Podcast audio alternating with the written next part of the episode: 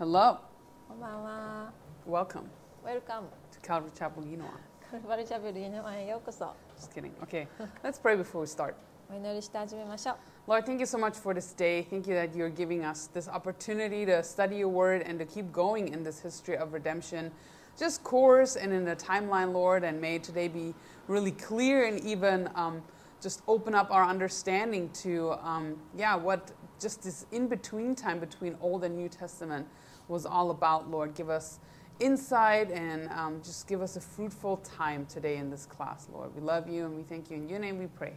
神様、今晩もまた感謝します。また学べることを感謝します。そしてまたこの時に、あーあなたの贖いについて学び、また噛み締めていくことができますように、この夜もまたお守りください。イエス・キリストの皆によってお祈りします。アメン。Amen. Amen. All right, so I'm going to put um, this um, little little um, overview on here, still for you guys to see where we're at. Right, we passed Act One, where God builds the nation, はい。えっと、第一章、神が国を建てるのをもう見ましたね。 right, and then um, Act Two. Here we saw that God scatters the nation. That was the exile. で、まあえっと、ん補修とかを通して神様がご自身の国を散らすのも見ました。 And then we see in Act 3 that God restores and comes to his nation. And that is really a physical restoration and also a spiritual restoration. It's kind of split between Old and New Testament. で、神様があ第三章が神様は国を回復されご自分の国に戻られるっていうもので、まあ、新約聖書と旧約聖書に分か見ました。 And today we're going to pick up this last, uh, or like the, the latter part of Act 3, where God comes and um, where he comes in the, uh, in the person of Jesus Christ to give us a spiritual restoration. そして今度はイエス様が私たちのもとに来られて霊的回復をもたらされるっていうのを今晩見ていきます。So, as a continuation from last week's restoration of the land, we now see this restoration of a relationship with God. え先週はうんこの地土地を回復されるって見ましたけど今回また神様との回復が見られます、So, Messiah, Jesus, comes to provide salvation for the whole world. はい、メシアがこの世の救いをもたらすために来られることになります And we spoke about that we see this need in Israel's history. That need is uh, that mankind needs salvation from sin. でイスラエルの歴史を通してここで大きな必要性が見られたそれは人には救いが必要 And mankind doesn't just need forgiveness of past sins, but really this change of a human nature. で、まあ、過去の罪の許しだけではなくてこの人の性質を変える必要があった And the sinful nature kept Israel in this cycle of sin, just like it does keep mankind in a cycle of sin, right? The sinful nature. でこのまあ性質罪の性質っていうのがイスラエルにはもうずっと罪のサイクルのようにまあ回っていました And uh, we're going to start with looking at the Gospels as we continue in Act 3. でこの第3章は福音書を見ていきます And um, we see how God provides salvation for the whole world, right? Um, and these books really are a faithful record of God's work and words through Jesus. で神様がどうやってこの世すべての人に救いを救いをもたらされたのかを見ていきながら また神様の語られたことを見業が記録されているのが福音書です Because we know that Jesus completes really the purpose for which Israel was first created. でイエス様はイスラエルがまあ作られた目的イスラエルが初めに作られた目的を達成されました And Jesus doesn't just bring salvation to Israel, but he initiates really the transition to worldwide evangelism in Acts 1. でイエス様はただ救いをイスラエルにもたらしたのではなくって世界全体へ世界規模のえ救いをもたらされます Why, sorry, go あ ahead. 使徒一章からです why is the Bible not just Gospels? ではなぜ聖書は福音書だけで成り立たないのか、What do you think? Why is the Bible not just え Gospels? ーとなぜ聖書は福音書だけではダメなのか Why do we have the Old Testament? なぜ旧約聖書があるのか Anyone? Stephen. Uh, let's see. Uh, because the gospel is fundamentally good news, uh, but if the gospel is not, if there's not the bad part about who we are as people, then we miss out on exactly what the gift of salvation means in the way that it. Yeah, like the the Old Testament is is kind of like that record of sin and our need, right? And it shows why we need Christ. で、まあ、スティーブンが答えたように旧約聖書があるからこそ私たちがどういう性質を持っているのかどういうことを犯してきたのかなぜ救いが必要なのかっていうまあ背景がわかるから旧約聖書が必要です。Yeah, God wants to show the history of His redemption plan. で、贖いの歴史のこのまあ計画を知らせるために福音書があります。あえ、旧約聖書もあります。And especially as you guys are learning in your midterms that um, just things in the Old Testament, they, they testify to Jesus, right? God's faithfulness, His prophecies, and His workings in Israel. 旧約聖書にもあるようにまたイエス様を通してその忠実さであったりイスラエルに救いをもたらされることも分かります。 Maybe you've heard um, this that Jesus is actually represented or is the four Gospels. まあ、聞いたことあるかもしれませんが、まあ、イエスがこの4福音書だって聞いたことないでしょうか Uh, in Matthew, he is displayed as the King of the Jews. その一つ目、ゆえっと、マタイがユダヤの王ってイエスはユダヤの王だって記している書です。Matthew 2 2 says, uh, Where is he who has been born King of the Jews? For we have seen his star in the east and have come to worship him. マタイ2章2節ではユダヤ人の王としてお生まれになった方はどこにおいでになりますか私たちは東の方でその星のあその方の星を見たので拝みに参りました。Or Mark, Jesus is the servant of the Lord. マルコではイエス様が主のしもべとして書かれています。Mark 10:45 says, "For even the Son of Man did not come to be served, but to serve and to give his life a ransom for many." マルコ10の45人の子が来たのも使えられるためではなくかえって使えるためでありまた多くの人のための贖いの代価として自分の命を与えるためなのです Or Luke, he is the Son of Man. またルカの福音書では人の子として書かれています Uh, Luke 19 verse 10, "For the Son of Man has come to seek and save that which was lost." ルカ19章10節で人の子は失われた人を探して救うために来たのです In John, Jesus is uh, displayed as the Son of God. そしてヨハネでは神の子として書かれています And it says in w- John 1 1, In the beginning was the Word, and the Word was with God, and the Word was God. ヨハネ1章1節で初めに言葉があった言葉は神と共にあった言葉は神であった And um, if you want to, you can even look at Acts being um, one of the really um, displays of Jesus because we see in Acts chapter 1 how Jesus uh, ascends into heaven. で使徒の働きを見てもイエス様がまあ手に挙げられた主として書かれています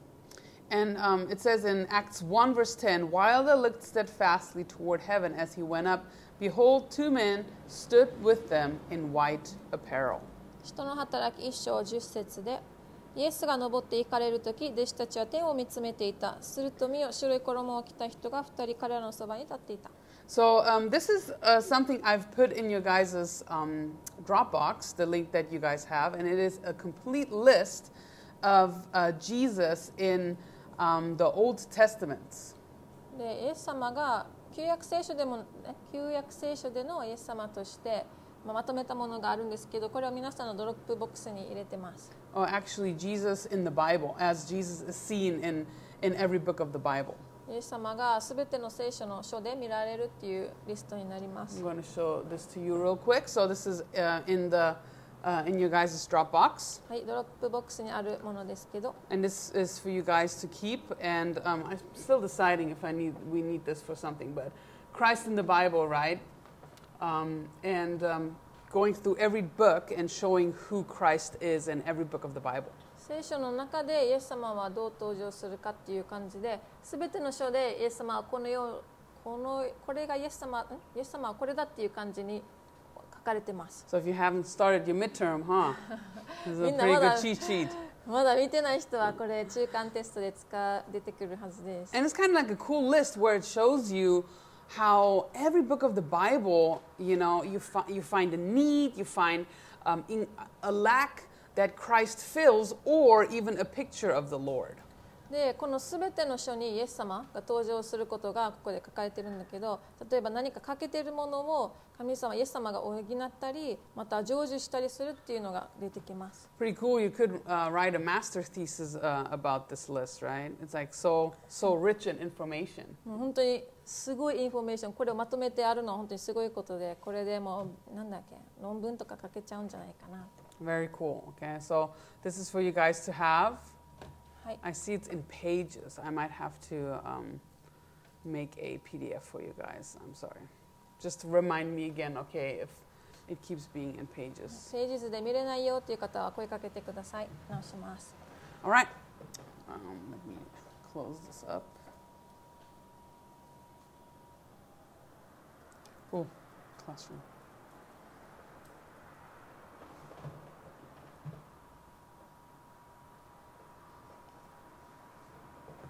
All right. Um, why four gospels though? We could have one big gospel. Why do we have four different gospels? なぜ福音書が4つあるのか1つの大きな福音書じゃなくてなぜ4福音書あるんでしょうか Steven, you got an idea? Um, to show Jesus' different uh, character and work, or different aspects about his character and his work. Yeah, to show different aspects and characters Of his work. イエス様の彼ができることまた彼の性質特徴っていうのを4つに分けて話したり話してる I think it's very, um, uh, very accurate because the four different gospels have four different writers from four different walks of life. でもちろんそれもそうですでまた4人の違う人生の歩み方をしている違った著者がそれぞれの本にあってまた彼らがイエス様がどんな方かを書いています For example, Matthew, um, also known as Levi, he was a tax collector, so he was a publican. 例えばマタイだったら、えーとうん、レビと呼ばれたマタイだったら修税人のマタイでしたよね Probably someone that was very, uh, very good with um, just, you know, accounting stuff, I imagine.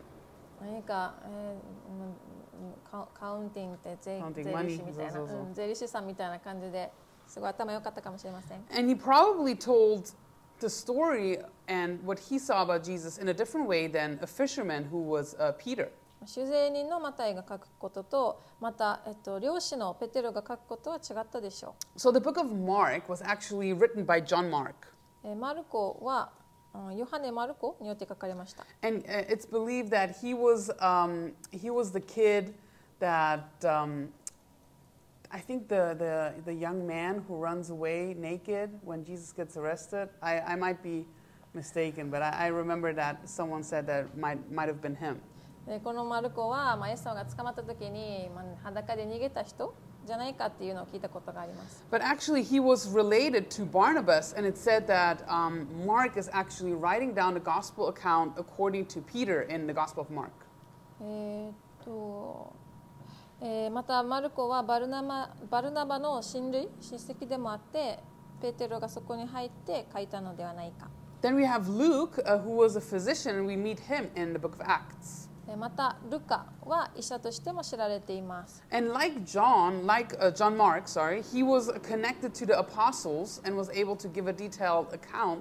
through his research. And uh, if you've read uh, Luke, the book of Luke, it's very detailed and very well researched. まあ、ルヨハネ・マルコと同じようにもうルカもしっかり調べた上でイエス様について書かれていました And then um, we have John, and it's believed that he was um, kind of like a rich boy. そしてまたヨハネはなんと裕福なものとして知られています Reason being, in Mark 1, verse 20, it says that John was on the boat with his father Zebedee and the hired servants. えそのなぜ飛んでいたか裕福だったか分かるかというとマルコの一章20節に、えーすると彼らは父ゼベダイを雇い人たちと一緒に船に残してとあるので、まあ、人を雇うことができるぐらい裕福だったということが分かります、So he was from a pretty well off family if he had hired servants. うん、は雇えるぐらい裕福な家庭にいたことが分かります So the four gospels tell the story of Jesus, and as you remember, Matthew 1:17 tells us that um, from all the gener- generations from Abraham to David, there were 14 generations. From David until the captivity in Babylon were 14 generations, and from the captivity in Babylon until Christ 14 generations. でこの4福音書ありますけどマタイ1章17節でまた何度も出てきますがあるようにアブラハムからダビデまでが14代ダビデからバビロン移住までが14代バビロン移住からキリストまでが14代あります Actually, from the time of Abraham, when God had first made the promise of the of um, just building this nation, right, and bringing the Messiah, 2,000 years have passed. So Jesus was as far removed from Abraham as you guys are from Jesus today. でアブラハムからイエス様の時代までだいたい2000年ぐらいあってということは イエス様の時代から今の私たちの時代2000年ぐらい離れているこれぐらい離れている中で神様は約束をして国を建てるっていうのを成就されました But uh, it says in Galatians 4, verses 4 and 5, that the fullness, when the fullness of time had come, God sent forth his son, born of a woman, born under the law, to redeem those who were under the law, that he, that we might receive the adoption as sons. So God's timing was really perfect. 神様のタイミングはとっても完璧です。た例えばガラティアの4章4から5にこうあります。定めの時が来たので神はご自分の御子を使わしこの方を女から生まれたものまた立法の下にあるものとなさいました。これは立法の下にあるものをあがない出すためでその結果私たちが子として身分を受けるようになるためです。Should we take a little break? いいよ。あ OK いいよ。大丈夫？今うんうん。今？今？OK いい Uh, よ。because you see it? うんでも言っちゃったよいいの Is that- you okay? うんいいよいいよ Okay, got it. Keep- We keep continue. going. Okay, I was like, oh no. ありがとうありがとう Okay, but um, just looking at the world situation during the gospel, it has um, a lot of significance um, with what's happening in the gospels. でまたえこの福音時代の世の中の状況もいろんなことが起きてました And uh, you might uh, remember as we ended the Old Testament with post exile Israel, the temple was rebuilt and the Jews had returned to their land. え旧約聖書の終わり頃にはもう移住をした後で神殿は再建されてユダヤ人は土地をも取り戻しました And the New Testament was written 400 years after that. で新約聖書はそれから400年後に書かれています But a lot had changed. たくさんの変化がありました All of a sudden, Rome was in power. 例えばもうローマの権力がなくなっていて There's- あローマが権力を持っていて、 And there was almost like a really different culture that surrounded Jesus. So there's really this change where we don't really we don't really read in the Bible how this change of culture has come about. 新約聖書にはになるともうローマの支配下にあってその文化もいろいろ変わっていてそこで何が起きたのかっていうのは聖書の中で読むことはできません And actually the change came through the transition of empires in the Middle East. 実はこの時には、えーこの中東では帝国、まあ、王様とか、えー、と皇帝とかいろいろ変化がありました We remember when we leave off, right, post exile Israel, the Persians um, were ruling the Middle East. えっ、とえ補修の時最後の時にはペルシャがこの国を支配していましたよね And actually, from the Persians, there is a transition to the Greeks, and from the Greeks, there's a transition to the Romans. えーペルシャの後にギリシャが支配をしてギリシャの後にローマが支配をしました And actually, um, this rise of the different empires was foreseen in Daniel chapter 2. えー実はこの、えー支配する国が変わるっていうことがダニエル書に出てきます Really quick turn with me to Daniel chapter 2. じゃあ一緒にダニエル書2章を開きましょう You guys know that this is the story of Nebuchadnezzar having a dream and Daniel being able to correctly interpret and tell um, Nebuchadnezzar what he's dreaming, dreaming about. この時にネブカデネザル王がある夢を見てそれをダニエルが解き明かししてこうだよって教えた箇所です So um, Nebuchadnezzar has this dream um, of this statue. ネブカデネザルはこの,、えー、となんだっけこの像を見ました、This is the pic- a picture of um, what he was seeing. はい、これが彼が見た像です And it was about the empires that would come after Nebuchadnezzar. 彼の後に来る皇帝たちの話をしてます And the three dominating empires after Nebuchadnezzar, who was the head of gold, uh, were Medo Persia, Greece, and Rome. えーとうん、ネブカデネザルの後に来るのが、えーバ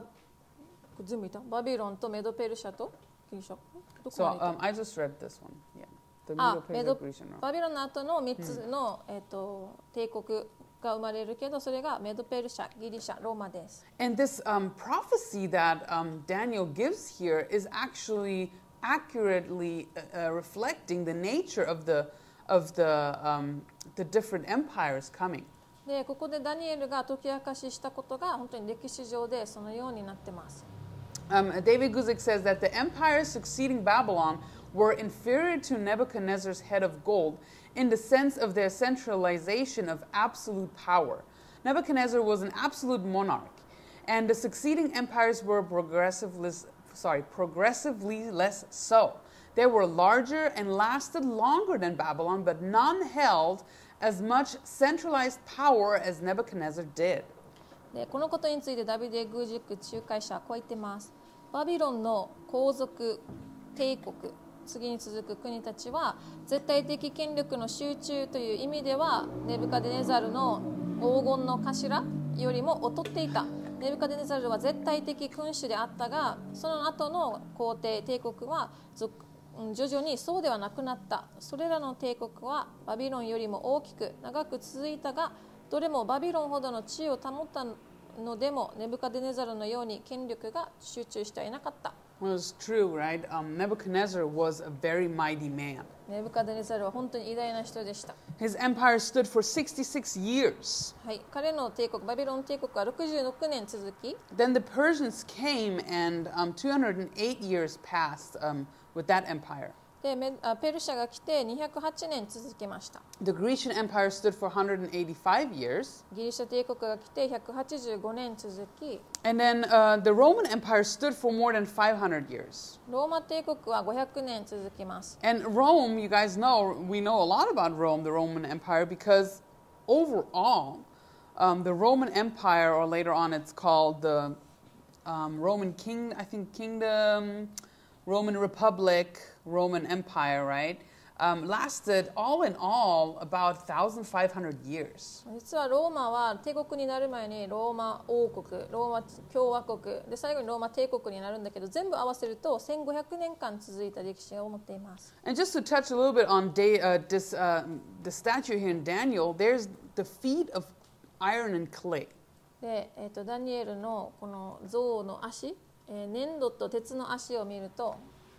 And that is this last empire. There are a few interpretations of uh, what the feet made of iron and clay are. えーこの粘土と鉄の足ってあるけど、まあ、これが何からできているかとかいろいろ解釈があります最後の皇帝こ最後の帝国についての解釈があります Uh, Calvary Chapel actually teaches that this will be the revived Roman Empire spoken of in Revelation that the Antichrist will lead. でカルバリーチャペルでは、えーこの教えは黙示録にある反キリストによって復活したローマ帝国だと教えています And the crushing rock um, explained in Daniel 2 is Jesus that will, who will crush and conquer um,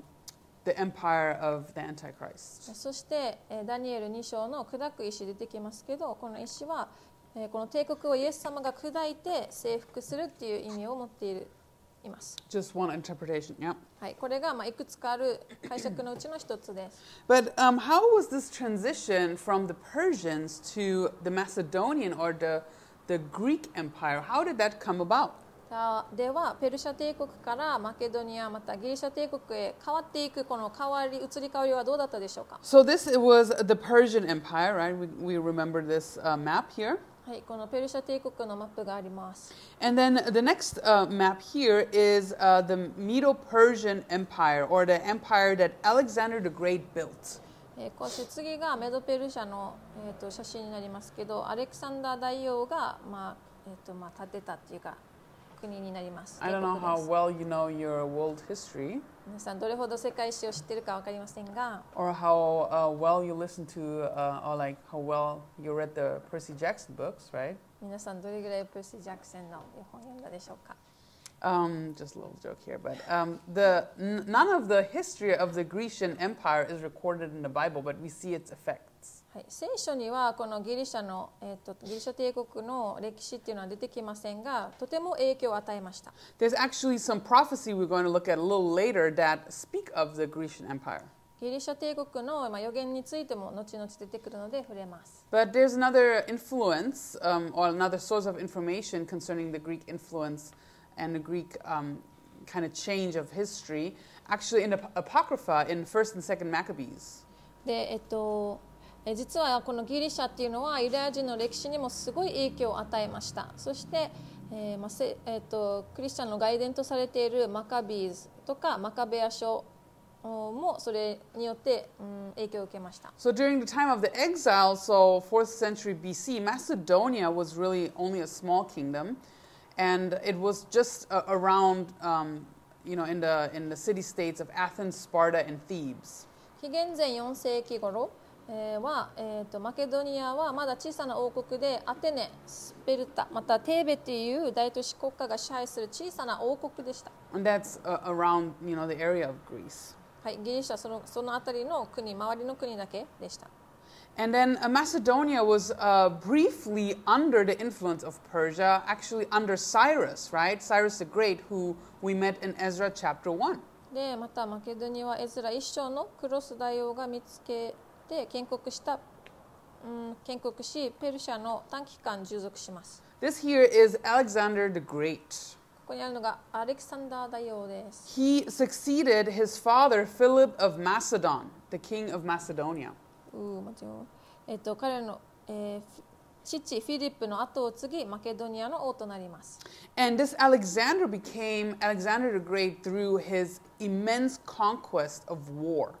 で彼がアレキサンダー大王と呼ばれるようになったのは戦いの中でたくさんのえー勝利を挙げて征服をしたからです And Alexander the Great overthrew the Persian Empire and conquered really large territory. 彼はペルシャ帝国を、まあ、倒して広大な領土を得ました So this is um, the empire he built here on this map.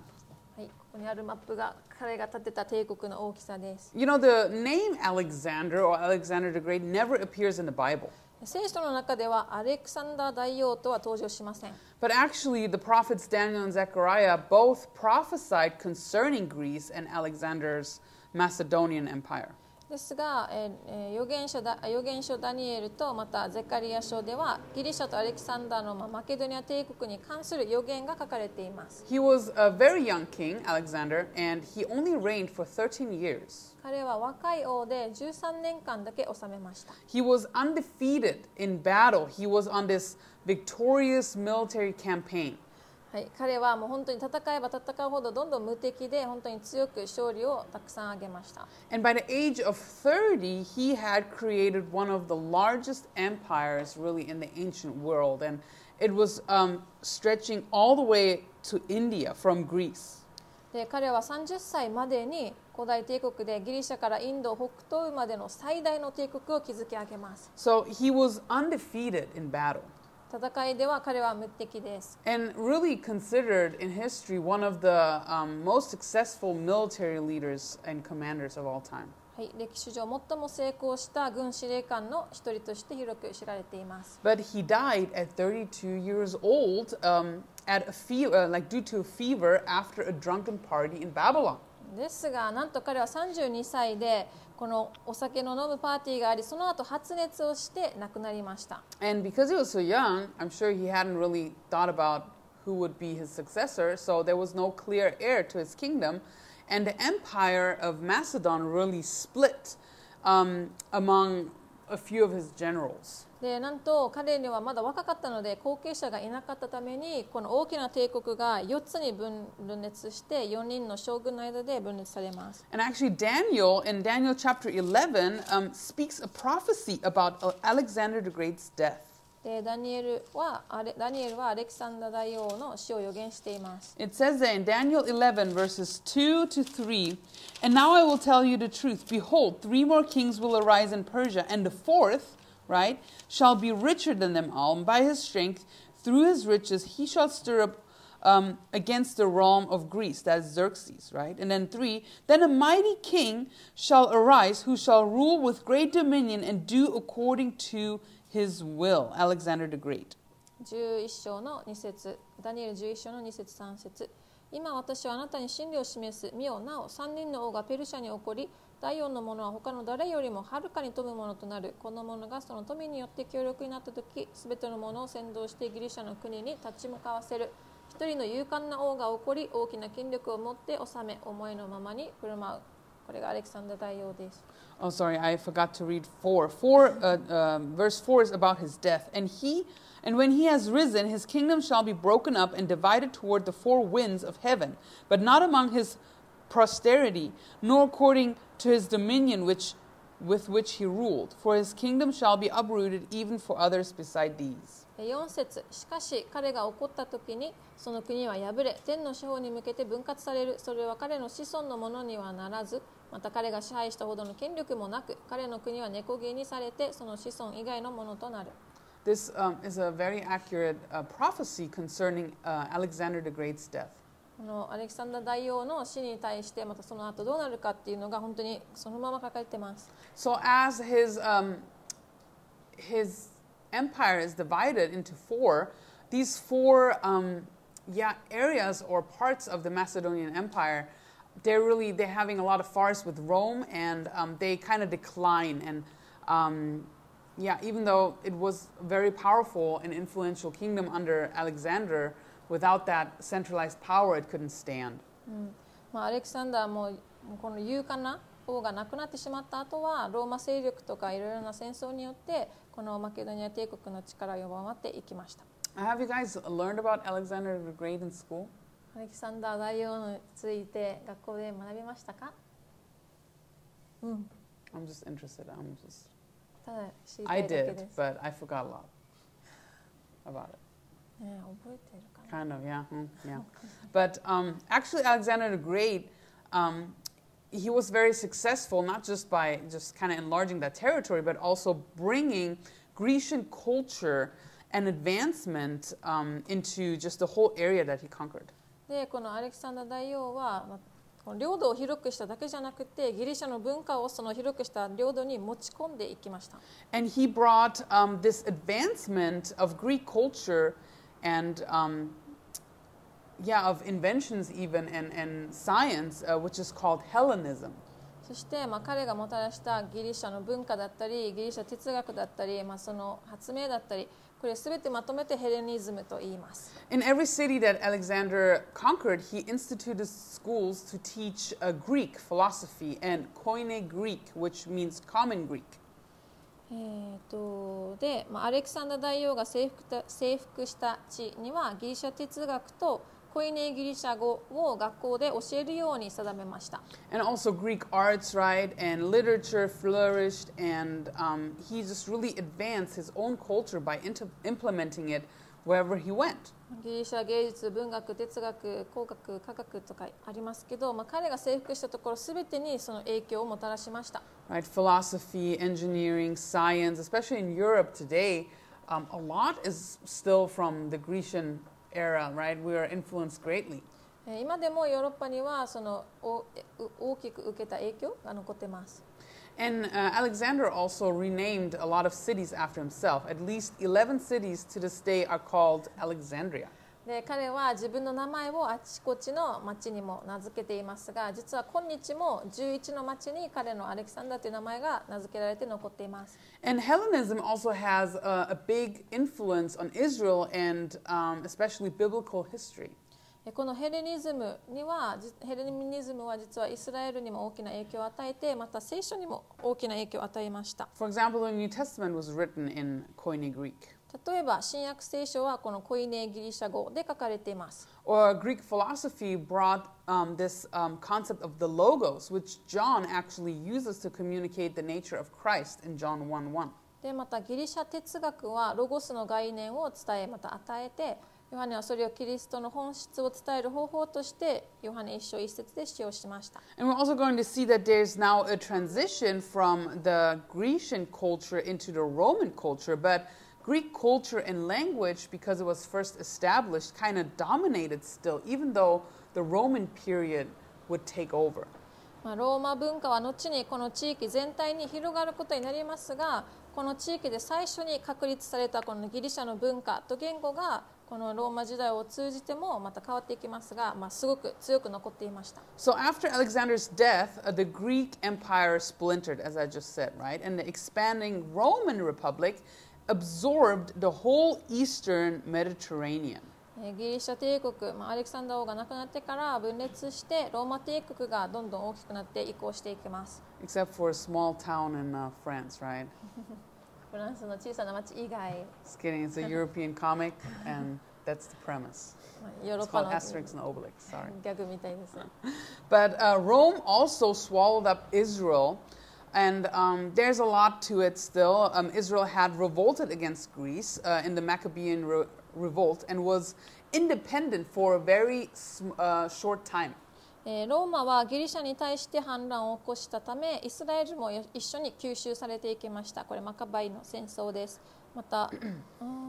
あはい吸収されました、uh, Rome had initially、um, supported Israel in the revolt. Rome had supported Israel. ローマがイスラエルをサポートして But then Rome grew and they swallowed up Israel. あローマもあイスラエルを吸収しました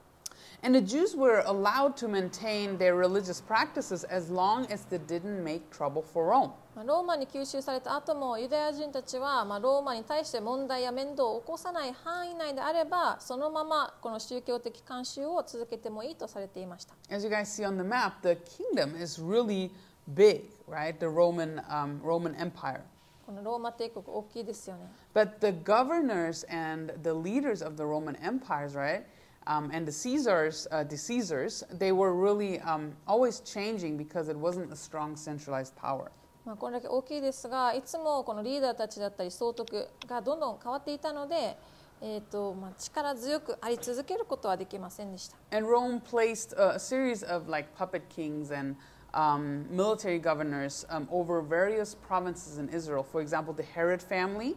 And uh, also, we meet uh, governors like Pilate, Felix, or Festus, especially in, in the Gospels and Acts. And we meet them, and they're actually just military governors that um, the emperors placed in Israel. でまたえーローマの一連で傀儡の王 とかまた軍事総督などをイスラエルのさまざまな地方に配置しましたこの王たちの家といえばヘロデ一家だったりまた軍事総督といえばピラトフェリックスフェストゥスなどが挙げられます And the Romans um, began speaking Latin, but Greek was still the most common spoken language, even by many Romans. えローマはローマ人はラテン語を話し始めるようになりますがしかしギリシャ語は一般的に使われている言語で多くのローマの人に話されていました And by the time that Christianity spread, Greek was well enough understood that Paul wrote his epistles to the Romans, for example, in Greek. えーですが例えばキリスト教が広まってギリシャ語は共通語となって多くの人に広まっていたのでパウロはローマの人へのための書簡もギリシャ語で書き上げています And um, the Roman Empire really has a lot of different splits. ローマ帝国はまあいろいろ分裂したりありましたが The total ruling period of Rome lasted around 1,500 years. 全てをまとめると大体1500年ぐらいあります According to social science history, it says the Roman Empire was among the most powerful economic, cultural, political, and military forces in the world of its time. It was one of the largest empires in world history. At its height under, under Trajan, it covered 5 million square kilometers. It held sway over an estimated 70 million people, at that time, 21% of the world's entire population. The longevity and vast extent of the empire ensured the lasting influence of Latin and Greek language, culture, religion, inventions, arch- uh, architecture, philosophy, law, and forms of government on the empire's descendants. はい、いきますよ。社会科学の歴史によれば、ローマ帝国は当時世界で最も経済的に、また文化的に、政治的に、そして軍事的に力強かった。 世界の歴史で見ても最も大きな帝国のうちの一つであった。皇帝トライアヌスの時代の最盛期には、その面積は500万平米キロメートルに及びました。当時の世界全人口の21%に相当する推定7000万人に影響を与えを持っていましたローマ帝国が長く続いたこととその支配地の広大さによりラテン語とギリシャ語の言語文化宗教発明建築哲学法律政府形態が帝国の子孫に永続的な影響を与えることが保証されました I mean, the Roman Empire has such a big influence still that, for example, Jakob learned Latin in school, even though it's a dead language. まあ、ローマもすごい影響をローマ帝国が与えていますヤコブも学校で何なんだ It's a dead language, but he studied Ah. Latin in school. あラテン語もう今使われてないような言葉もな学学校でまだ教えてるくらいです In Germany, if you want to study medicine, you actually have to study Lat- Latin in school. でまた例えばドイツでは、えっと、医学学ぶためにはラテン語を学ばなくてはいけません I um, already showed this list briefly here, but it shows you um, kind of the rise of the Roman rule. You could really say rule because there's the Roman kingdom, um, the Roman Republic, the Roman Empire, and then a split empire after that. このまあローマの歴史みたいな感じでいろいろ分かれてますけど支配と文化成長あります前にありますローマ王国からローマ共和国になってローマ帝国になりました So um, you can see that there's a lot of development. Um, does anyone here know what the split of West and East um, is? What that split is? まあこの分裂で、まあ、西と東に分かれたって書いてますけど皆さんこれが何か分かりますか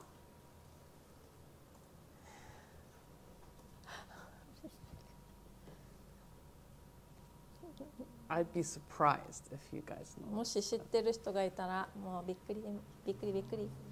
But I feel like Stephen wants to surprise me. ああスティーブンどうぞ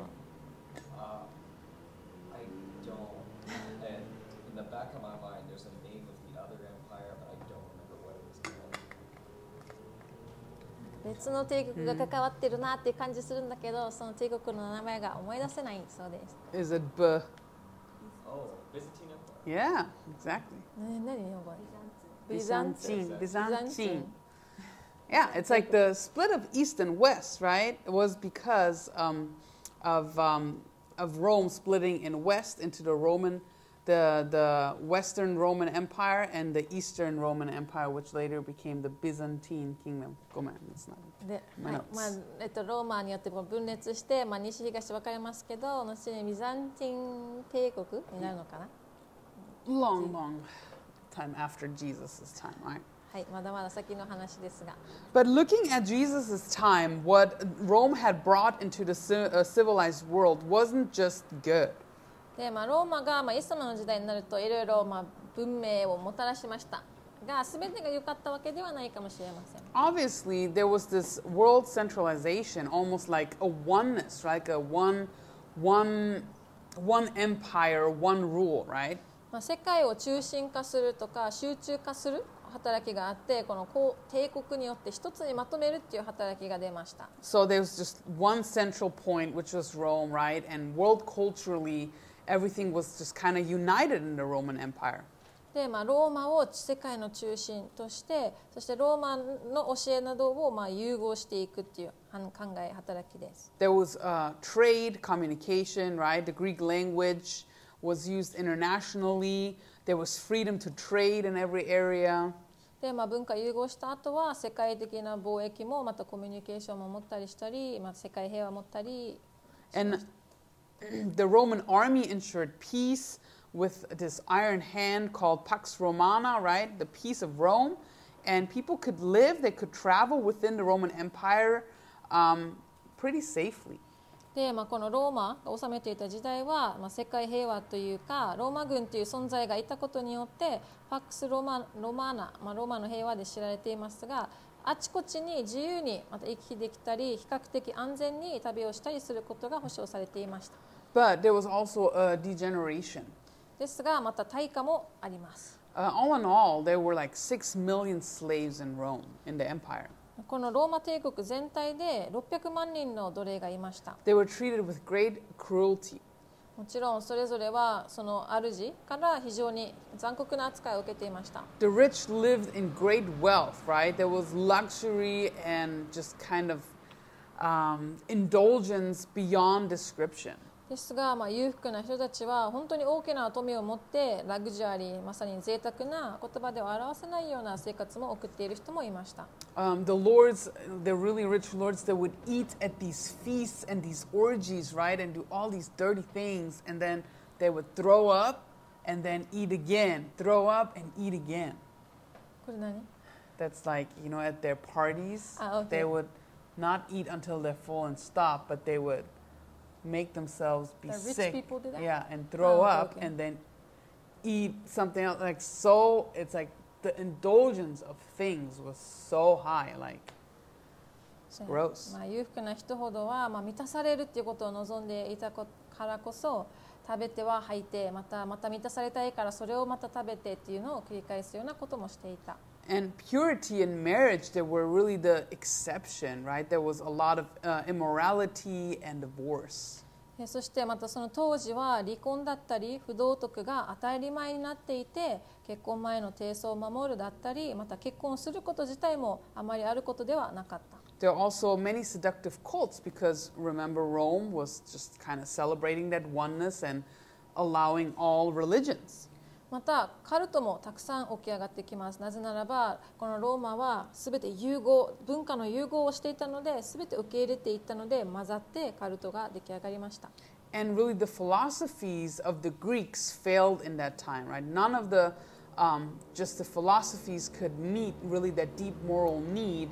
um, of the times. また当時のギリシャの哲学はどのような時代のあ時代のうん必要も満たすことはできていませんでした And the emperors, they were just monsters of crime. で、まあ、皇帝たちは本当にもう犯罪犯行を行うモンスターたちでし And- た。Monster touchy, that's right. and thousands of lives were really sacrificed in the arena, right, for sport. And people were bloodthirsty and wanted entertainment through just really almost like an ancient, like,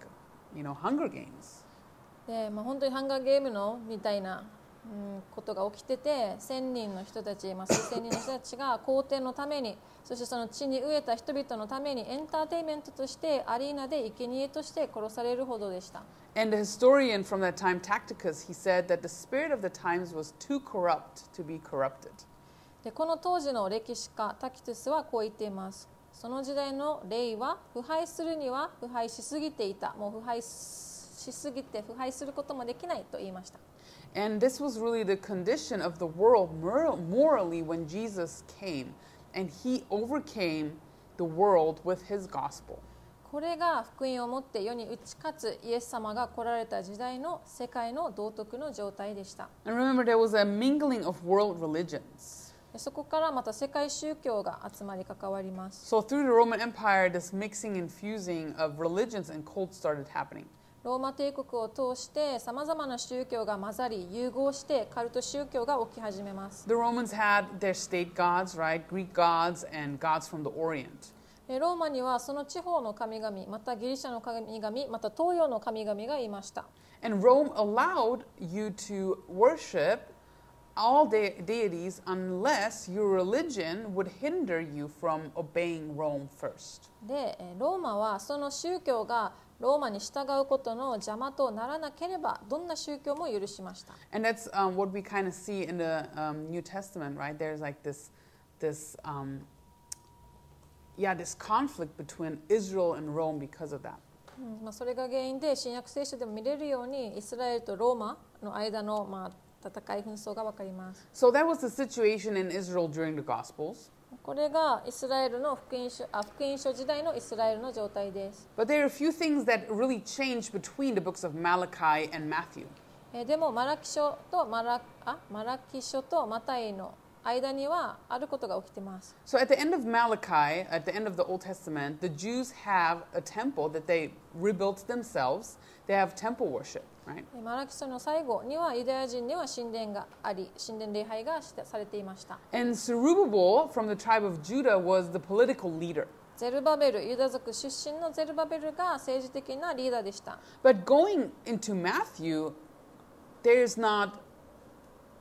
a descendant of Zerubbabel, of the tribe of Judah, um, on the throne, right? But um, there's this guy named Herod. えーですが、まあ、そのゼルあその時代になると福音書の時代になると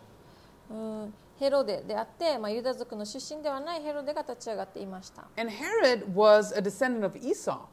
ヘロデはエサウの子孫です And he had been appointed a local leader over the Judeans, uh, over Judea in, uh, uh, by the Romans. えーヘロデの家系家族は王として治めるためにローマからその権威力を得ていました And um, if you read the New Testament, there are a lot of Herods mentioned, or there's just kind of one Herod mentioned, right? It's just a name that's widely used. 新約聖書は、まあ、あちこち通して何度もヘロデっていう名前が出てきます。But um, Herod's family had actually been given power by the Romans to rule as local kings. えーですが、まあ、ヘロデ、まあ、その家族は王として治めるためにローマからその地方の王として建てられて権力を受けていました。 And it's a little confusing. There's more than one Herod. うん一人以上ヘロデが同じ名前で出てくるのでちょっと難しいかもしれません。 There's Herod the Great. 例えばヘロデ大王。 He died about um, 4 AD, so four years after Jesus' birth. イエス様が生まれてから4年後にヘロデ大王は亡くなりました。 He was the one that had a lot of conquests of war and building projects. For example, he was the one that improved the temple. So, the, to please the Jews, and the Jews often called the temple the Herodian temple. えーでこのヘロデ大王は、えー亡くなる前にたくさんの戦いを制覇し建物を建てたり特に神殿の補修工事などをしましたそれによってユダヤ人から、まあ、称えられたりしていたヘロデです He was a very unpredictable and violent king. ですが彼の行動は予測できず暴力的な王として知られています And he is the Herod from the Christmas story. えこのヘロデがクリスマスストーリーに出てくるあのヘロデです And then his son uh, Archelaus, hope I say this right, or also nicknamed Antipas, was the ruler during Jesus' time. で彼の息子ヘロデアルケラスまたはヘロデアンティパスがイエス様の時代に治めていました And uh, Joseph, uh, Jesus' stepfather, right, um, adoptive father, he moved to Nazareth instead of Beth- Bethlehem after his Egyptian, Egyptian exile because of this Herod Antipas. もうこのヘロデ・アンティパスがいたので、えっとヘロデの あ違うイエス様の養父のヨセフはそこから、えー移らなくてはいけませんでした。And uh, then we have uh, also this guy, Herod Agrippa, also Agrippa the first. Um, and he reigned Judea from 41 to 44 AD. And he is the one that was eaten by worms in Acts chapter 12. えーそしてヘロデ・アグリッパまた、えーあまあ、ヘロデ・アグリッパ王として知られる彼は西暦41年から44年まで王でした彼が使徒の働き12章で出てくる虫に噛まれて息が絶えたヘロデ王です And um, that's not all the Herods, so there are a few more. もっとヘロデたくさん出てきます But honestly, this just trailing that is just very confusing. So I'm just giving you the most important ones. はい、もうこの重要な人たちが今挙げた聖書に出てくるヘロデ、誰々、ヘロデ、ヘロデです。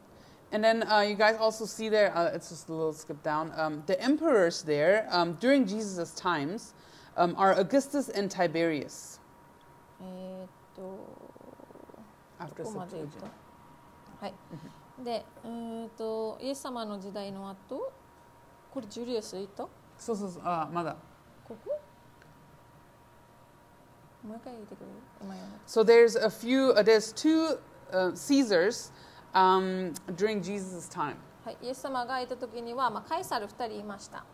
Uh, maybe you're wondering, hey, where's Julius Caesar? He's the most famous one. ジュリアス・シザー、まあ、ユリアス・カエサルはどこに出てくるのって思うかもしれません。 Actually, from uh, history, we know that Julius Caesar was murdered by his son Brutus in 44 BC and was replaced by Caesar Augustus, his adoptive son. 歴史によると彼は息子ブルータスによって紀元前44年に殺されてしまいます後に養子の息子カエサルあカエサル・アウグストが公認となります And Caesar Augustus was previously called Octavian, and he was the Caesar who reigned during Jesus' birth. And we read that in Luke chapter 2.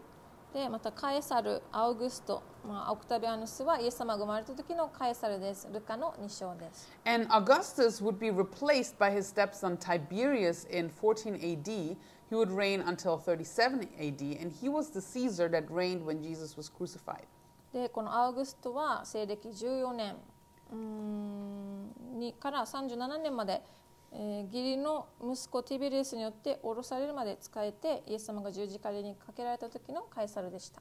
So, beginning of the New Testament, um, as um, Israel was under dominion of Rome, um, they had a temple worship that had a little bit changed, but also um, there was something happening with the religious um, party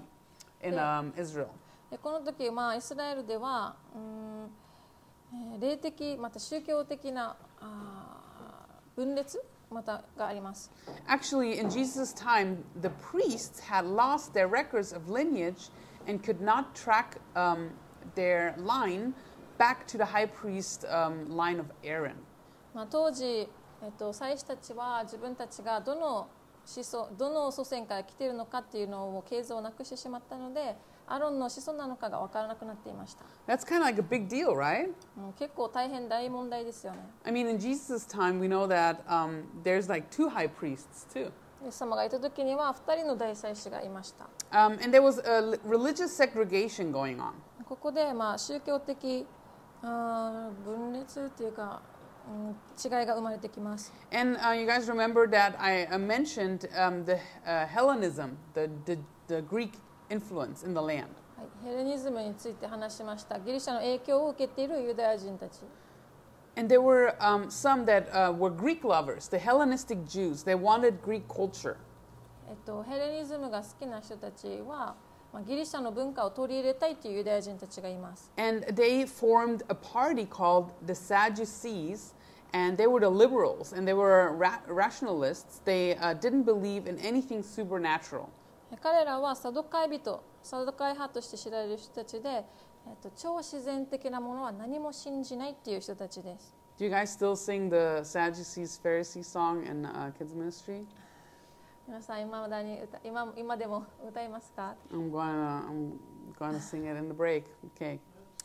But that's how I learned the, the name Sadducees はい、Pharisees. 後でアナが休憩中に歌ってくれます。Um, but the conservatives were still around too, and they formed the party Pharisees. でもまたパリサイ派っていう人たちもいて、彼らはもうの元々のお慣習を守ろうとする人たちです。And the Pharisees were preserving everything um, concerning the Mosaic order, right? They really um, wanted the law.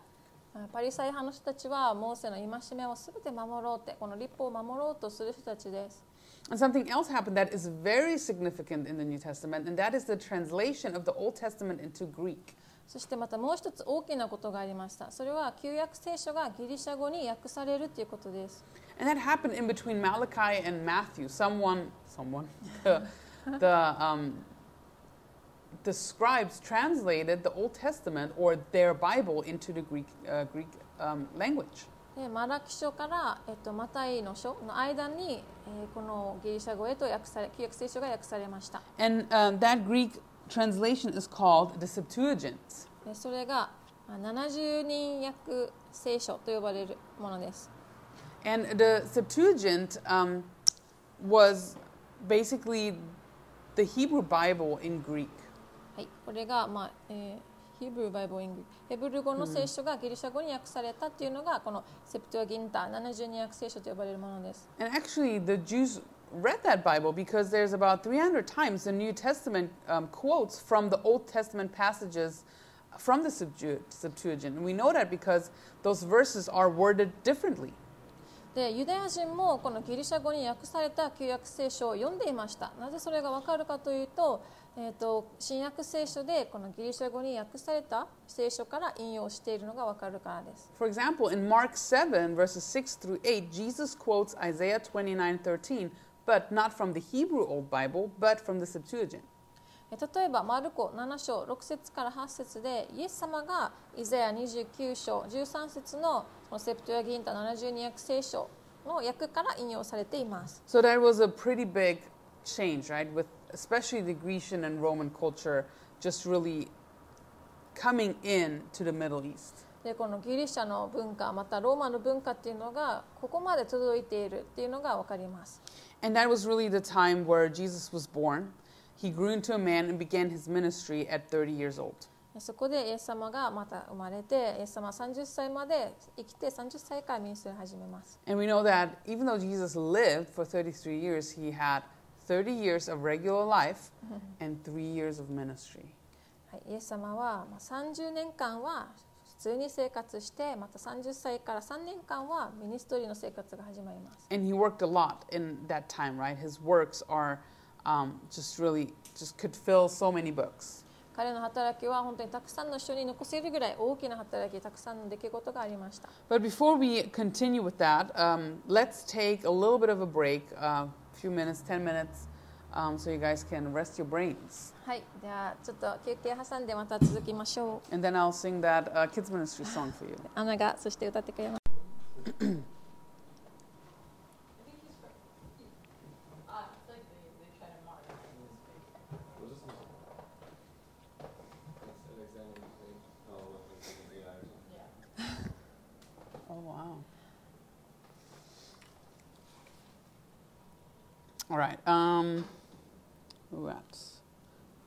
Empire.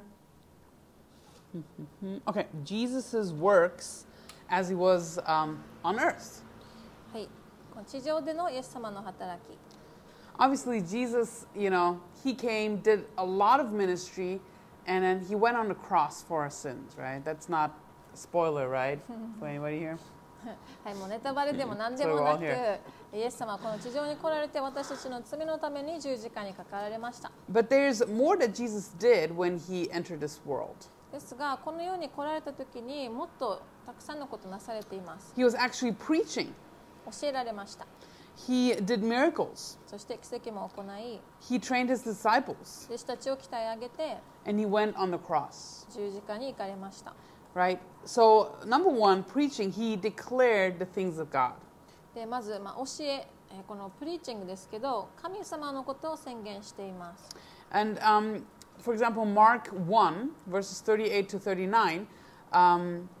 says, He said to them, Let us go into the next towns, that I may preach there also, because for this purpose I have come forth. And he was preaching in the synagogues throughout Galilee and casting out demons.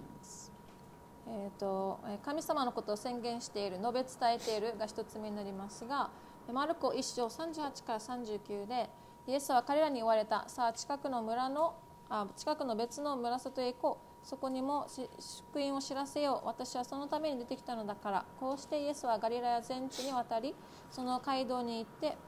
福音を告げ知らせ悪霊を追い出された。Through um, his preaching, Jesus declared that he is God.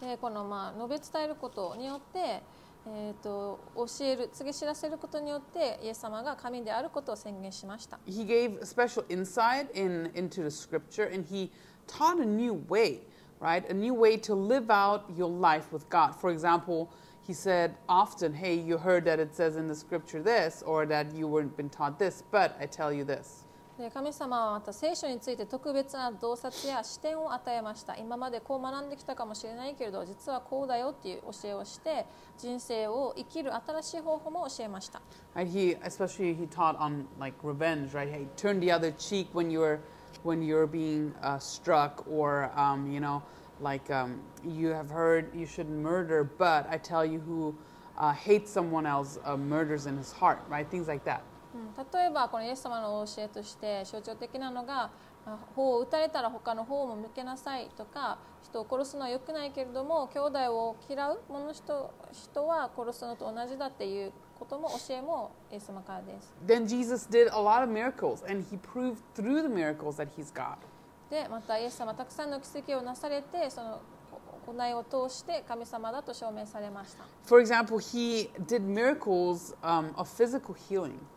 えーまた肉体的癒し奇跡をなされます。 And um, in John 5, for example, we see the healing of a sick man at the pool of Bethsaida. ヨハネの中 Bethesda, sorry.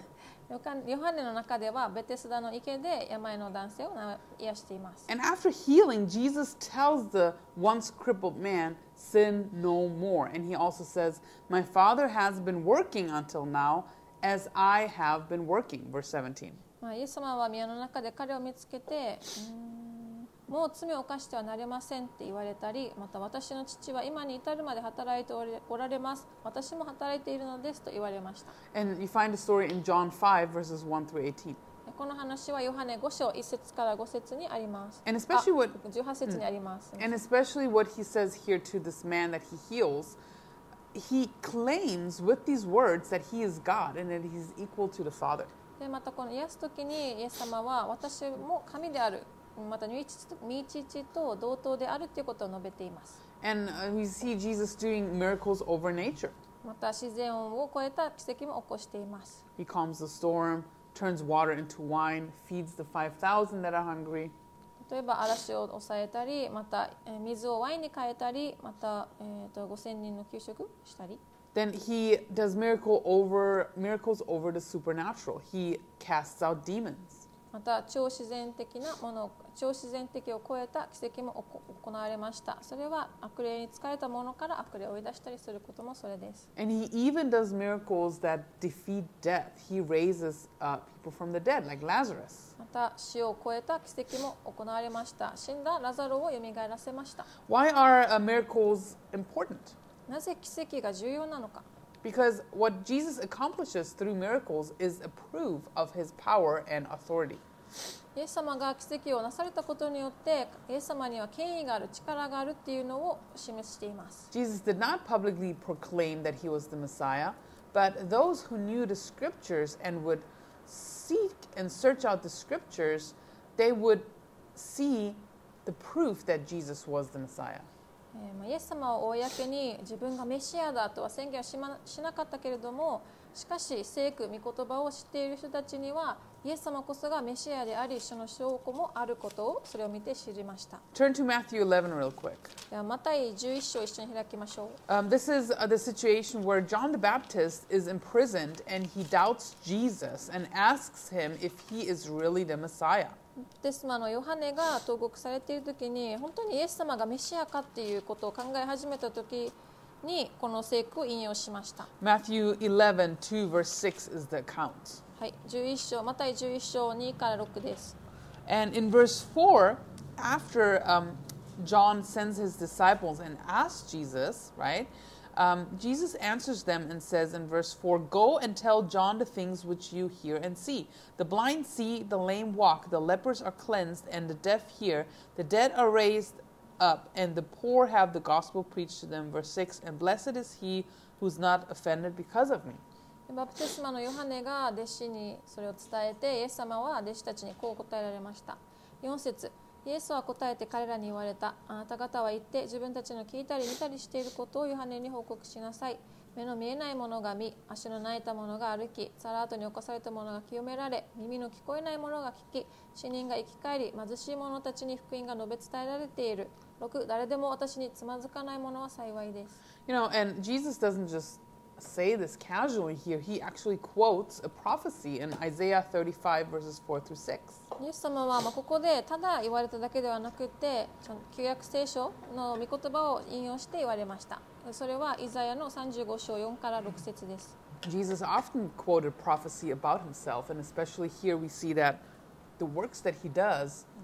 um, fulfill prophecy about him. で旧約聖書にあるイエス様の予言を成就されることよくされるんですけれどもここでもそれをなされました We also see um, one of his works is discipleship, and he trains the 12 disciples. でこのイエス様の働きのまあ行動の中で、えー、と弟子たちを十二弟子を鍛えられます You know, and Jesus was training them so they could take the message of Jesus into the world and would be establishing the church. イエス様によって鍛えられた十二弟子がこの世に出て行ってまた教会を立て上げていくことができるように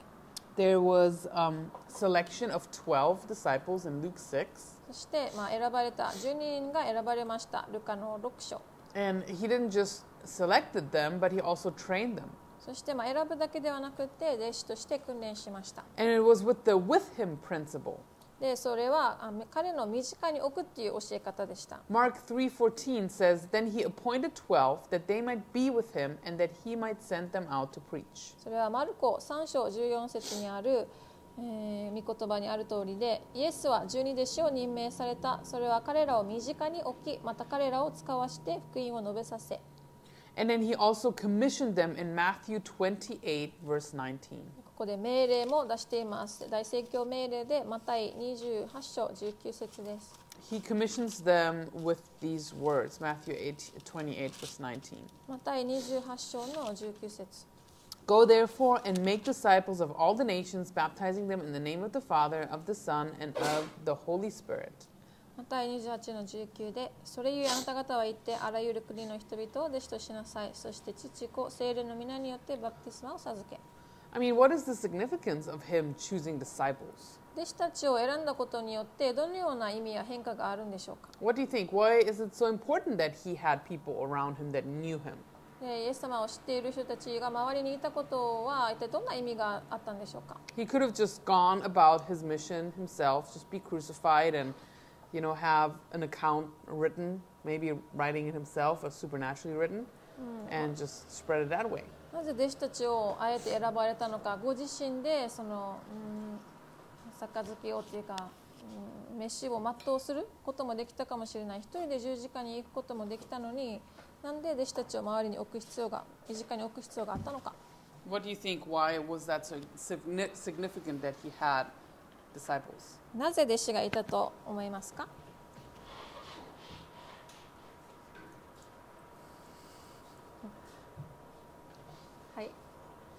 スティーブン Stephen.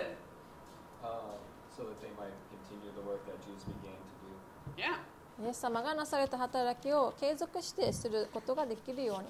Yeah, they would continue, right? 続くように But also, I think, you know, it would be quite hard for us to imitate Jesus if we didn't have these four accounts from these four gospel writers, right? Because they had personalities. We get to know the disciples, and we kind of see through their eyes who Jesus was. でまたこの弟子たちがいることによってまたこの四福音書が残されていることによって私たちはイエス様がどのような方なのかっていうことを知ることができます。そしてうんあうなければ私たちはイエス様がどのような人かっていうことを知ることできないし、まあ、真似ることもできません。And if Jesus would have just come to die for our sins, would we really know him? でまたただイエス様が私たちのために来られて十字架にかかれて亡くなるだけだったらイエス様を知ることはできません Would we really be able to imitate him? 真似することもできないし Also, Jesus, he was personal. He was a people person, and he was always exposed and observed, right? And he was never fake. いつもイエス様は個人的な方関係を持つ方で人を好まれて何かを明らかにしたり観察したりしていて、まあ、いつもそのままの姿で、まあ、偽物の姿か根っこをかぶるような姿はありませんでした Um, also, he obviously came to accomplish the work of redemption that would eventually meet our need. そして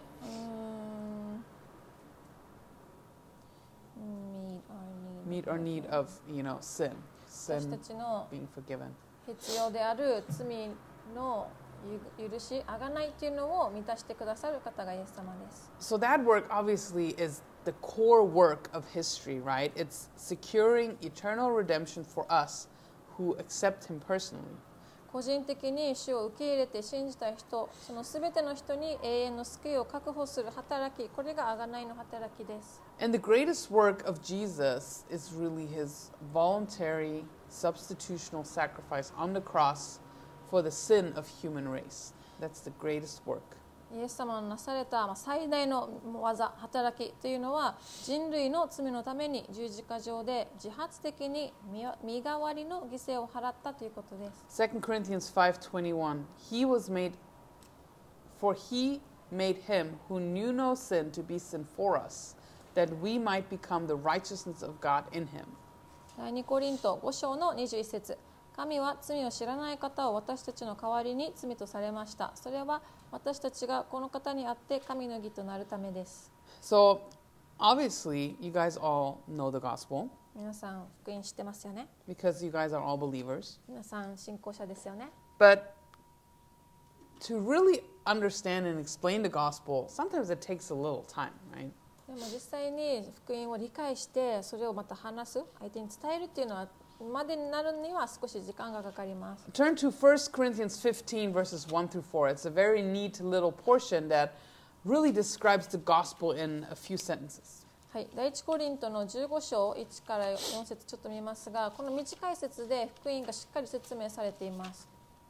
It says there, read it in English and Japanese, Moreover, brethren, I declare to you the gospel which I preached to you, which also you received, and in which you stand, by which you are also saved, if you hold fast that word which I preached to you, unless you believed in vain. For I delivered to you first of all that which I also received, that Christ died for our sins according to the scriptures, that he was buried, and that he rose again the third day according to the scriptures. 第一コリント15章の1から4節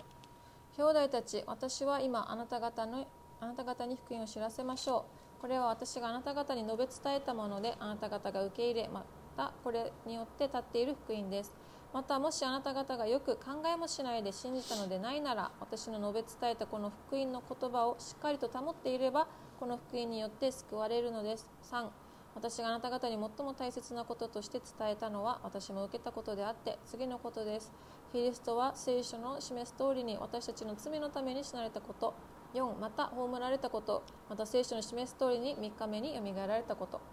And um, this portion here is a neat little um,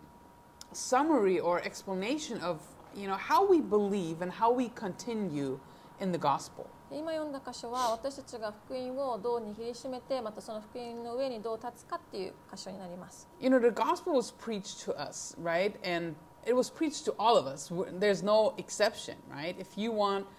um, or if you're saved, you've heard the gospel from someone. And if you want your friends and family to be saved, you know, you need to preach the gospel to them. で私たちは、うん、福音を告げ知らせられた述べ伝えられた者たちですまた、うん、それに例外っていうのはなくてもしあなた方が家族また友人に救われてほしいなら私たちは彼らに福音を述べ伝える必要があります And um, we also need to receive the gospel. そしてまた、えー述べ伝えられた後に福音は受けないとう受け入れないといけない And this receiving here especially speaks about receiving what is narrated to us by others. 他の人によって伝えられたものを私たちが受け入れないといけないということになります You know, one of my friends um, from school, she believes that Jesus really lived and died on the cross.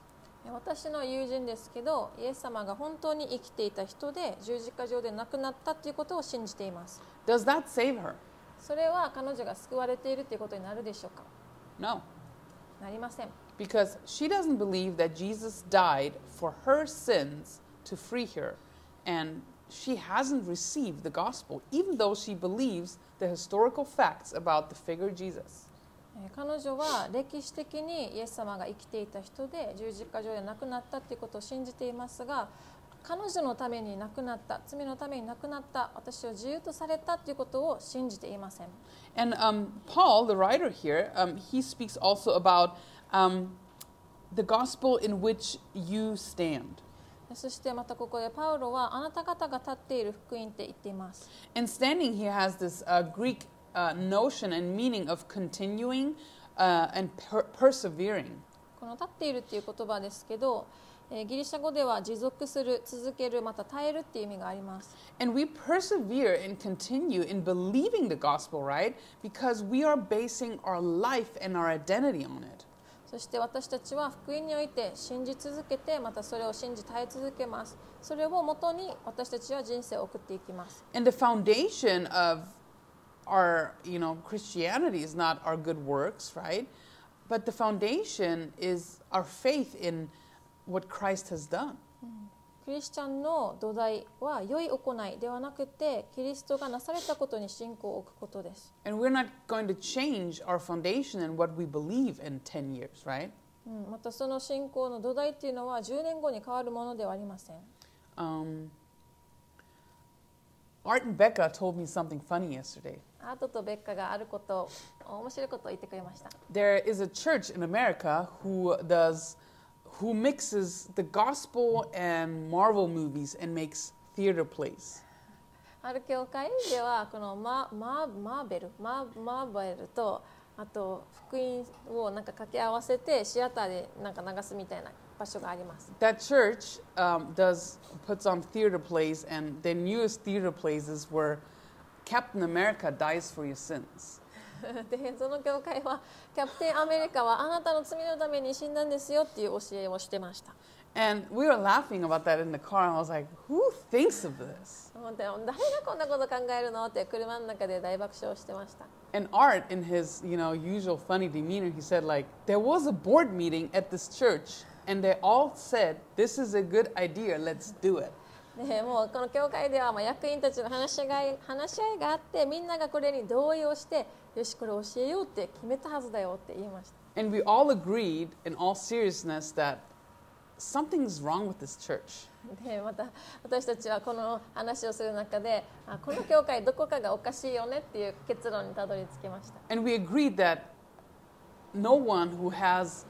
an active and fruitful relationship with the Lord would sign off on something blasphemous like that. こんなに神様の働き真実からかけ離れた教えするのであったらばこの人たちの神様との関係個人的な関係には実がなってないよねっていう話もしました And this church has obviously changed their belief in Christ. でこの教会はイエス様に対する信仰また信じていることも変わってしまっています maybe it's taking it very far to say that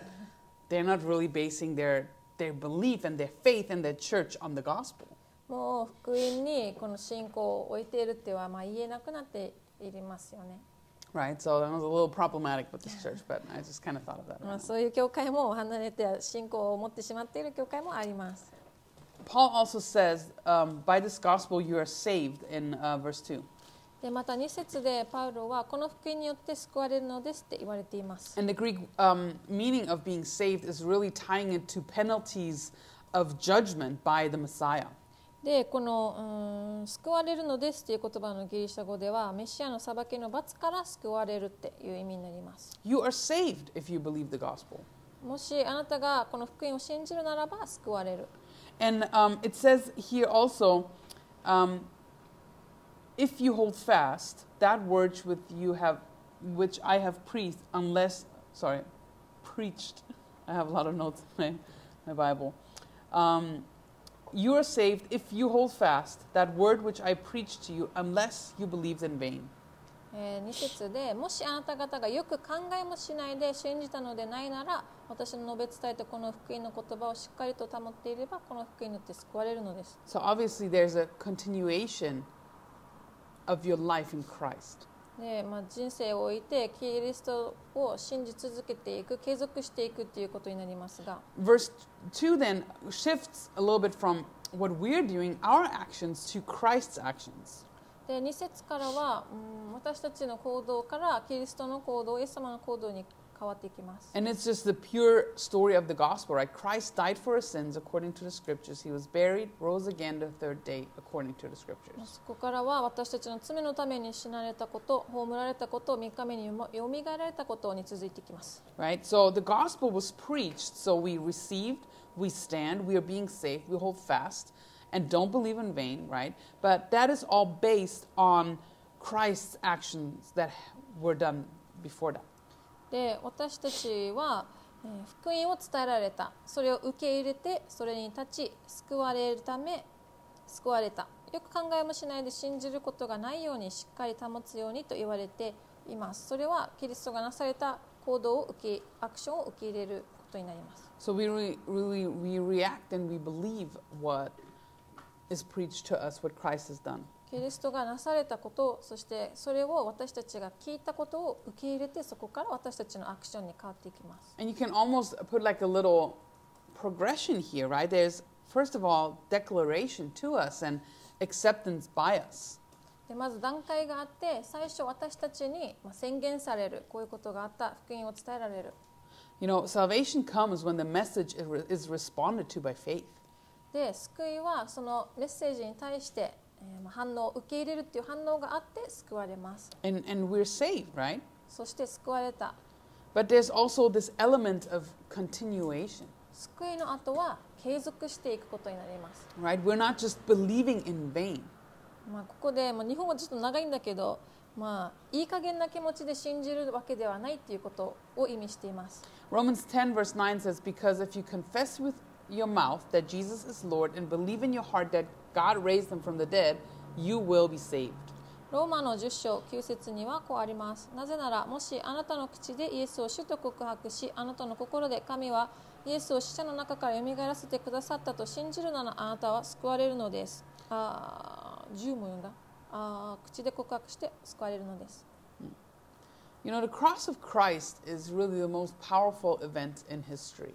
キリストの十字架は歴史上でも最もパワフル、つく力強い出来事です。If we remember back to class one, we said that the cross of history, something that actually happened in history for you on your behalf, that's what saves you. で最初のクラスで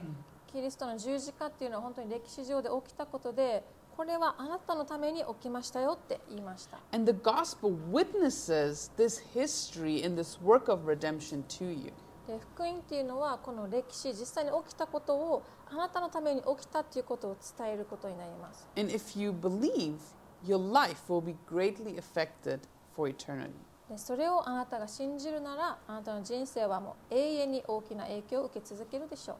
And, you know, remember what a true problem is. A true problem is not just that we've done bad in the past and that we feel guilty about our past, but it's our sinful nature. で私たちの根本的な問題っていうのは過去に何か悪いことをしてしまった罪を犯したっていうわけじゃなくて私たちが罪の性質を持っていて犯し続ける者たちであるっていうことです And Christ's sacrifice doesn't just take, can, take care of what we've done in the past and restores our relationship with God now, but it takes care of our sinful nature and anything we might do in the future. でイエス様が十字架に書かれたこの十字架は私たちの過去の罪をあがなわれるんじゃなくってこれから犯す罪まで対処されるっていうことになります We have all noticed that we don't just stop, stop sinning once we believe the gospel, right? 皆さん知っている通り福音を受け入れたら私たちはもう罪を犯さわ犯さないっていう者たちではないはずです We still sin and we still have a sinful nature. 救われた後でも罪の性質によって罪を犯し続ける者たちです Can Jesus take away that sinful nature? イエス様は私たちの罪の性質をまあ取り去ることができるでしょうか2 Corinthians 5:17. 第2コリント5章17節 Therefore, if anyone is in Christ, he is a new creation. All things have passed away. Behold, all things have become new. 誰でもキリストのうちにあるならその人は新しく作られたものです古いものは過ぎ去って見よすべてが新しくなりました There's something that, that happens to us when we become Christians that changes our nature. 私たちがクリスチャンとなったら私たちのうちに何かが起きて私たちの性質は変えられていきます We're actually able to sanctify our lives and stop living in sin.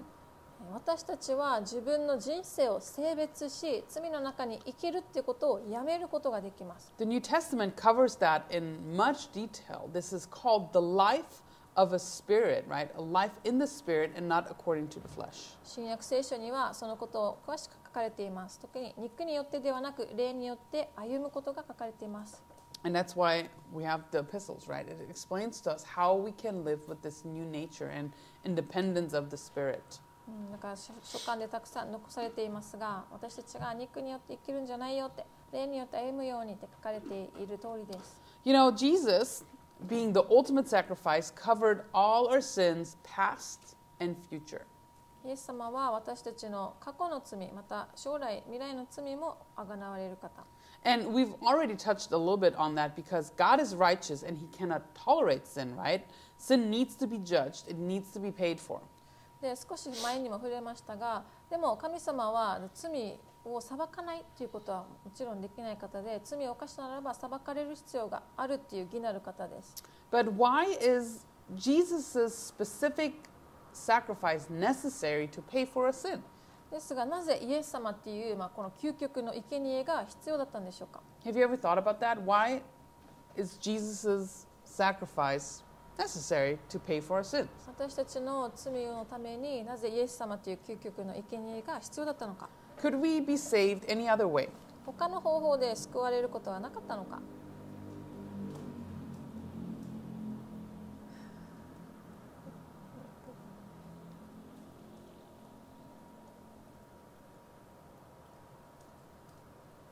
Stephen? Oh, hold on, Jacob. Let's do Jacob. Let's do Jacob first. Yes. Uh,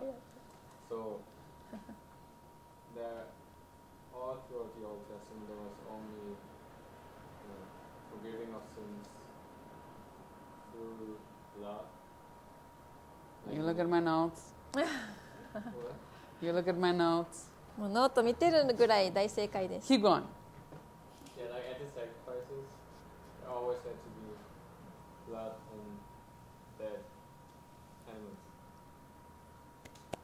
契約聖書には必ず、まあ、うんこの許しには、まあ、血が流されない.血が流されないといけないそして、えー、と死がそこになければならないもうもうノート見てるのかなっていうくらいそのままです、Yeah. Very true. はい、If we had a little bit more time, I threw a little curveball and would tell you maybe this is for you guys on the walk home back. What if someone would never sin? Could they go to heaven?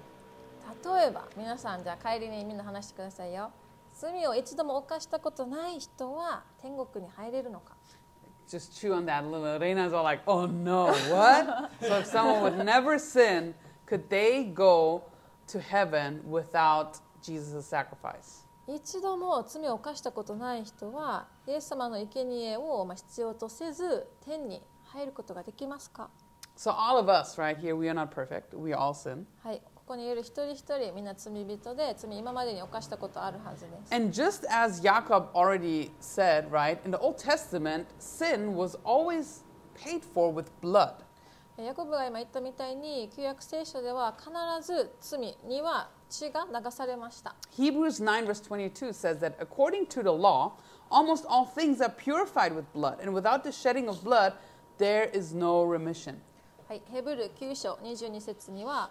立法によればすべてのものは血によって清められると言っていいでしょう。また血を注ぎ出すことがなければ罪の許しはないのですとあります。So there needs to be bloodshed if there is to be forgiveness. 許しが必要とされるところには血を流さなくてはいけない。God explains to us actually in Leviticus why there needs to be bloodshed for forgiveness. レビ記17章ではなぜ血を流す必要があるか言っています。Levitic, Leviticus. Leviticus 17:11 says, "The life of the flesh is in the blood, and I have given it upon the altar to make atonement for your souls, for it is the blood that makes atonement for the soul." はい、ちょっとずれてるけど、えー、レビ記の17章11節でなぜなら肉の命は血の中にあるからです私はあなた方の命を祭壇の上であがなうためにこれをあなた方に与えた命としてあがないをするのは血である Deuteronomy Deuteronomy it's late. Deuteronomy 12:23 also says, "Only be sure that you do not eat the blood, for the blood is is the life, and you may not eat the life with the meat." 新明記12章の23節ではこうまたありますだが血は絶対に食べてはならない血は命だからである肉とともに命を食べてはならない Jakob, do you like blood sausage? We have blood sausage in Germany. ドイツには、まあ、血ゴーゴーのソーセージがあります Voll du. I like it. アナは好きみたいです But back then, back then in Israel, they were not allowed to eat the blood はいまあ、当時イスラエルではもうあるように血を食べてはならないってあります because is a very important concept that God established that in blood is life. 神様が立てられたコンセプトでとても重要としているのは、えー、と肉のに肉の命は血の中にあるってことを神様が立てられました So when Becca talks about her hole in her leg, お just remember life is blood, okay? So she's alive. ベッカが最近足に大怪我を負いましたけど、まあ、血たくさん流れ流れましたけど本当に血は命ですよね You know, God has declared that without the shedding of blood and death, there's no forgiveness, and God demands bloodshed in order for Him to forgive sins. 神様はこう宣言されていますそこに血とあ死と血が流されなければ許しはないってまた許されるためにはうーん血が流されなければならないと定められました That's why there were animal sacrifices in the Old Testament for atonement, for a covering for your sin. えーだから旧約聖書には贖いのための、まあ、動物の生贄、まあ、食材の生贄があります So it was a temporary covering, right? God required, required an animal sacrifice to provide a temporal covering and forgiveness. And also, as we um, saw, right, as we're going to find out, um, as we continue to study the Mosaic covenant in a few weeks, um, the animal sacrifices foreshadowed that perfect and complete sacrifice of Jesus Christ. で神様が動物の生贄を必要とするということを定められたのは罪を一時的に負うためであり後に、まあ、モーセモーセの契約でも見ますがイエス・キリストの完全で完璧な生贄を予兆するためのものでありました As you study the law, Exodus through Deuteronomy, you encounter different various practices concerning these sacrifices. 出エジプト記から新明記の間ではさまざまな生贄の、まあ、慣習が書かれています So imagine you sinned in the old times. で、まあ、お考えてみてください旧約聖書の時代で罪を犯したとして right? You're sorry. ああもう申し訳ない悪いことした But you also had to bring an animal to be sacrificed by the priest to cover for your trespass. Uh, trespass. Not for your dress pants, but for your dress trespass. Sorry, against God and maybe also against someone else. で、まあ、神様に対して罪を犯したならまた誰かに対して何かしてしまったならばあなたの罪を償うために最初のもとへ行き生贄の動物を持っていって捧げなくてはなりませんでした So you had to bring an animal that was spotless. So you either had one or you had to buy one. まず一つ目に傷のない動物を持っていくまたは買わないといけませんでした And then um, something that also had to happen was the person offering the sacrifice had to identify with the animal. で2つ目にその生贄を捧げたその人と動物は一緒だって同一される必要があります And then the person offering the animal had to inflict death upon it. そして、え3つ目に動物を捧げた人はその動物を殺さないといけない And when that, that was done in faith, the sacrifice would provide a temporary covering for your sin. これが信仰によって行われた場合この生贄は一時的に罪の覆いをもたらすこととなりました Right? So that's when you were sinning maybe against someone else or against God. Maybe you've lied or you cursed or whatnot. That's what you had to do. 誰かに対して罪を犯した神様に対して罪を犯したその時にはこの今の3つのことをして罪を償う必要がありました Jakob. Are we allowed to ask a question? Yes. Um, How do they identify Yes. with the animal? So, for example, the priest uh, put his hand on, let, later on, we're going to cover that later on, on the goat. まあ、後にちょっと触れますけど祭司がこの生贄のヤギに手を置きます And that was a different part of that, you know, sacrifice, the covering for sin. But um, I haven't really studied that in depth, but I imagine that was just really being there as you, as bringing the offering, uh, maybe watching and being very conscious of them sacrificing. That would be my best guess here, but um, I haven't really studied that further. もっと掘り下げて調べることできると思いますけど、まだそこまで調べてないんだけどでも例えば祭司がこの持ってきた生贄のヤギに手を置いて、まあ、これあなたとして見るっていうこととかがあったりまたえっ、とあなんて言ったっけ最後 Be con- being conscious, being あ just その人.がその生贄に捧げられている状況を見ないといけないとか、まあ、自分の身代わりになって生贄が捧げられているっていうことを意味しています。同一視してるっていうことになります。よ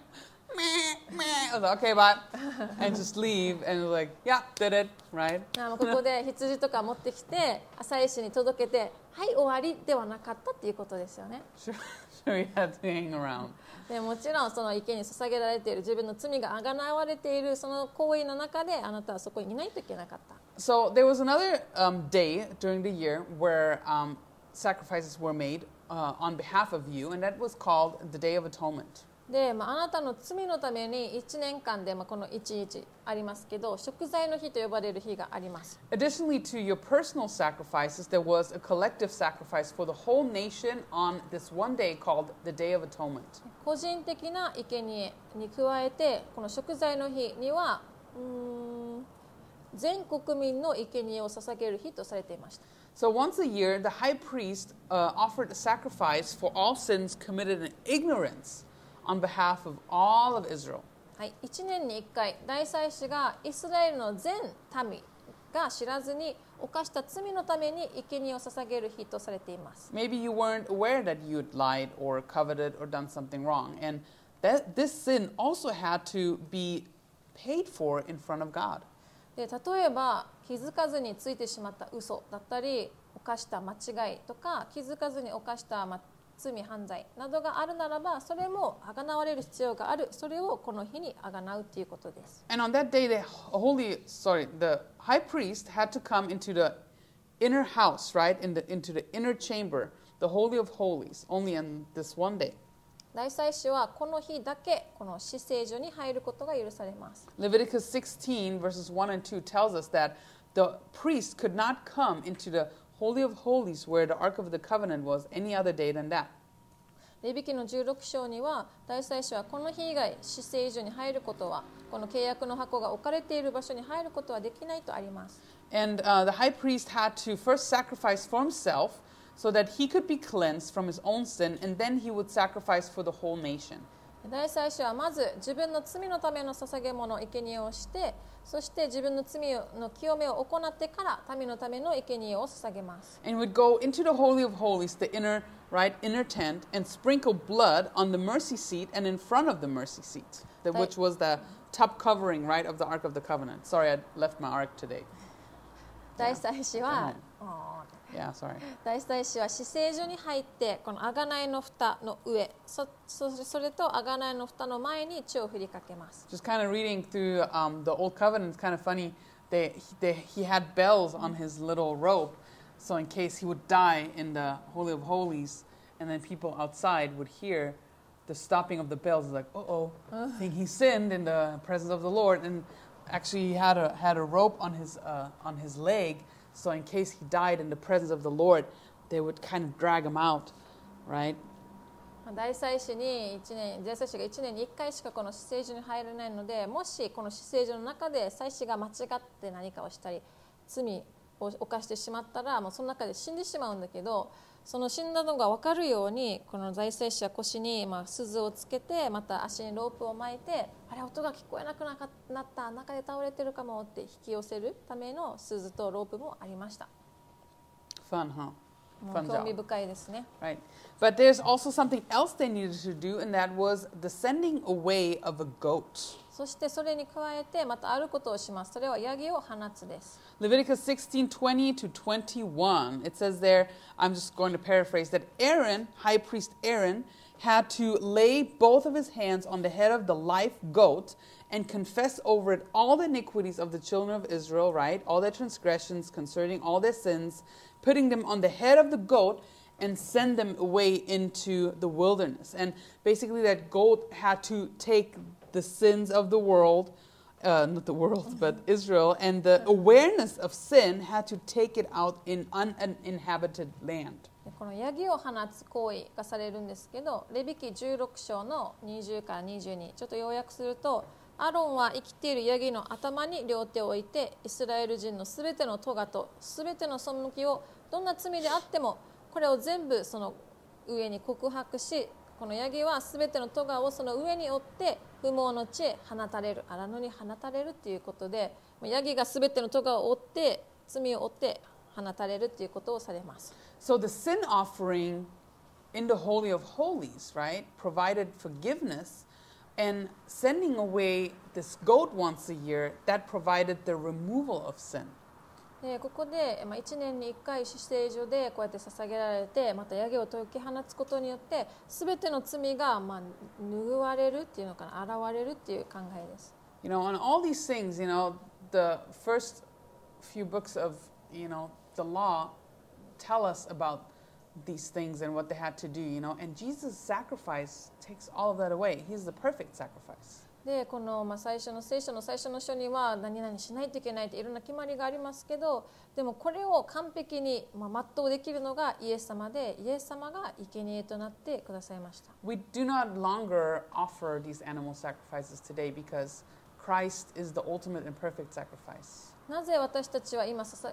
捧げなくなったのか生贄を捧げなくなった理由はイエス様こそが完璧な生贄だったからですそれでもう生贄を捧げることは終わりました Right? John um, calls out in John 1:29 when he sees Jesus coming, "Behold the Lamb of God who takes away the sin of the world." ヨハネ1章29節でヨハネは自分の方にイエスが来られるのを見て言った見よ世の罪を取り除く神の子羊と言いました And um, a great passage, right, to read more about the perfect sacrifice and generally sacrifices and how it all changed for us is Hebrews 10. でまた神様イエス様が完璧な生贄となられて全てを変えられたというのがヘブル10章で読めます And it's, um, it explains that God uh, instated the offering of animals as a foreshadow of Jesus, who is the perfect sacrifice. で、まあ、まとめると神様が動物を捧げることを定められたのは完璧な生贄であるイエス様をあらかじめ示されるためだったと言っています。And we learn that Jesus is actually a sinless high priest who doesn't need to offer up anything for himself. そして神様イエスあイエス様はえー罪のない大祭司であったので自分の罪のために捧げる必要もなかった。He offered himself as the spotless lamb once and for all. ご自身を傷のないものとして生贄として捧げられました。He identified with you and me and with the sin that you and I have done. 私たちが犯した罪、皆さんが犯した罪をか肩代わりしてくださいました。And sin was laid on him to be removed. そしてイエス様にその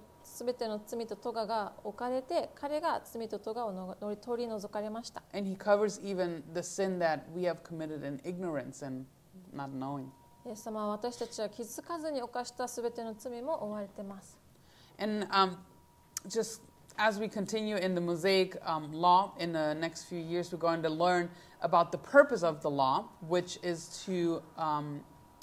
to be a tutor until Christ would come. またモーセ契約だったり立法の中にあるのは、まあ、イエス様が来るまでの、まあ、表しとなっていました Right, so we're probably wondering, hey, why didn't Christ not die for us right away? You know, but the law was instituted so we'd see our need. ででなんでイエス様はもう早い早い時代に来て亡くなられて、まあ、罪あがなわれなかったのかって思うかもしれませんけど立法があることによって人には何が必要かっていうのを知らせることになりました And the gospel really saves us and changes our lives. 福音書は本当に私たちを変えることができます And if we believe that about Jesus and we confess that with our mouths and believe in our heart that Jesus raised that Jesus was raised from the dead, we will be saved. でまたイエス様が私たちの罪のためにえー死なれてそして葬られてよみがえられたということを信じて私たちは救われます So that's pretty big news, right? 大きな知らせですね But Israel reacted in a negative way to Jesus coming. でもイスラエルはイエス様が来た時にはそれを拒みました They rejected him, イエス様を拒まれた continually reject him. 拒み続けました And there was a little revival, right? But then it was kind of dying down a little, and then the gospel actually spread through the Gentiles. ユダヤ人に対してのリバイバルがあってもそれがしぼんでしまって廃れてしまってその福音っていうのは違法人の方に伸びていきました And as Israel rejects Jesus, their Messiah, the time of the Gentiles came. でイスラエルがこのメシアであるイエス様を拒んだので違法人の時代が始まります You know, until the Gospels, Israel was always first. They were the nation in which God worked, the nation which God chose to bring salvation through, right? And from the Gospels on, it really kind of changes a little bit. で福音書が始まるまでは常にイスラエルが神の民の中で一番で、えーとうん、解放もそうだしまた救いもそうだし導きがあるのもイスラエルのためでした。Um, Israel would reject Jesus, and the Gentiles would accept him, and they would start being the channel through God would work in the world, right? And that is the church. で、えー、とイスラエルが拒んだので今度は神様が違法人をつた使って彼らを、まあ、その管として福音を伝え広められます。 So, kind of like today, we saw how this history moved and shifted in between Old and New Testament, and what change came, and how Jesus was coming into the world and really accomplished the most important um, event of history. で今日またえ黙示あ黙示録じゃない旧約聖書から新約聖書またその間に何が起きてどういう影響が与えられたのかっていうのをうん見ました。And we kind of look at us today, right? And we see the same change. We see like a very big change um, between really us and the Jews, where the Jews are spiritually and where, you know, the Gentile Christian world is. でまたユユダヤ人たちのまた自分たちを見てもそうだし、えーユダヤ人たちよりは違法人たちに福音が伝わっているなっていうのも分かると思います。 And next class, we're going to actually speak about uh, a little bit about what happened between, or what happened to Israel between this time of Jesus and actually today, even looking at this conflict, this Middle East conflict that is pretty important to us right now, right, with Hamas and with the m- whole Middle East. So um, we're kind of going to see Israel again, right? We're not finished with them. God is not finished with them. Um, but really, what Christ has for us and the salvation we have really bloomed and blossomed through the Gentile church. But Israel just keeps being blinded to Christ and, and not really fulfilling what they were called to. 次のクラスでまたイエス様の時代から今日今の現代の時代までのカバーしていくんですけど 例えば今の中東の紛争だったりとかいろいろ見ていきますが要約するとこの神様はユダヤイスラエルを用いて福音福音を花咲かそうとしたけれどもそこを彼ら拒んだために違法人にシフトして違法人で福音が花咲いて広まっていったっていうことになります。So if you have some questions concerning the Middle East conflict,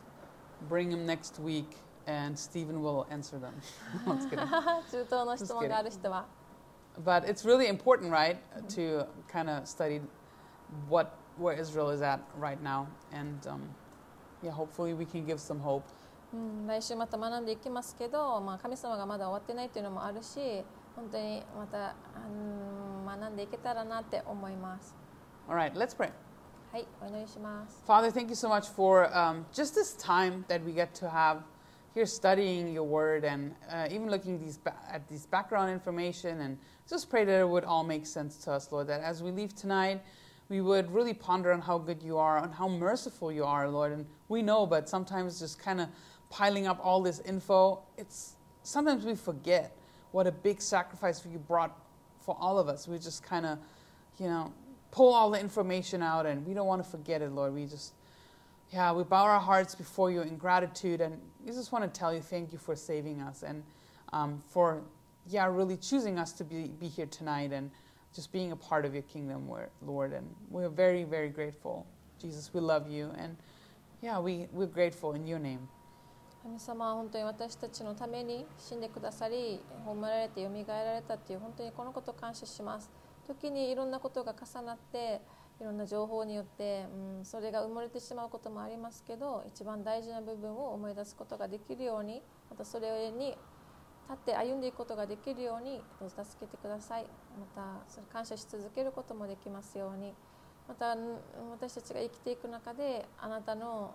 なされていることもまた見ていくことができ覚えていくことができますように。またこの残りの夜も一人一人守り祝福してください。イエス・キリストの皆によってお祈りします。アーメン Amen. Amen.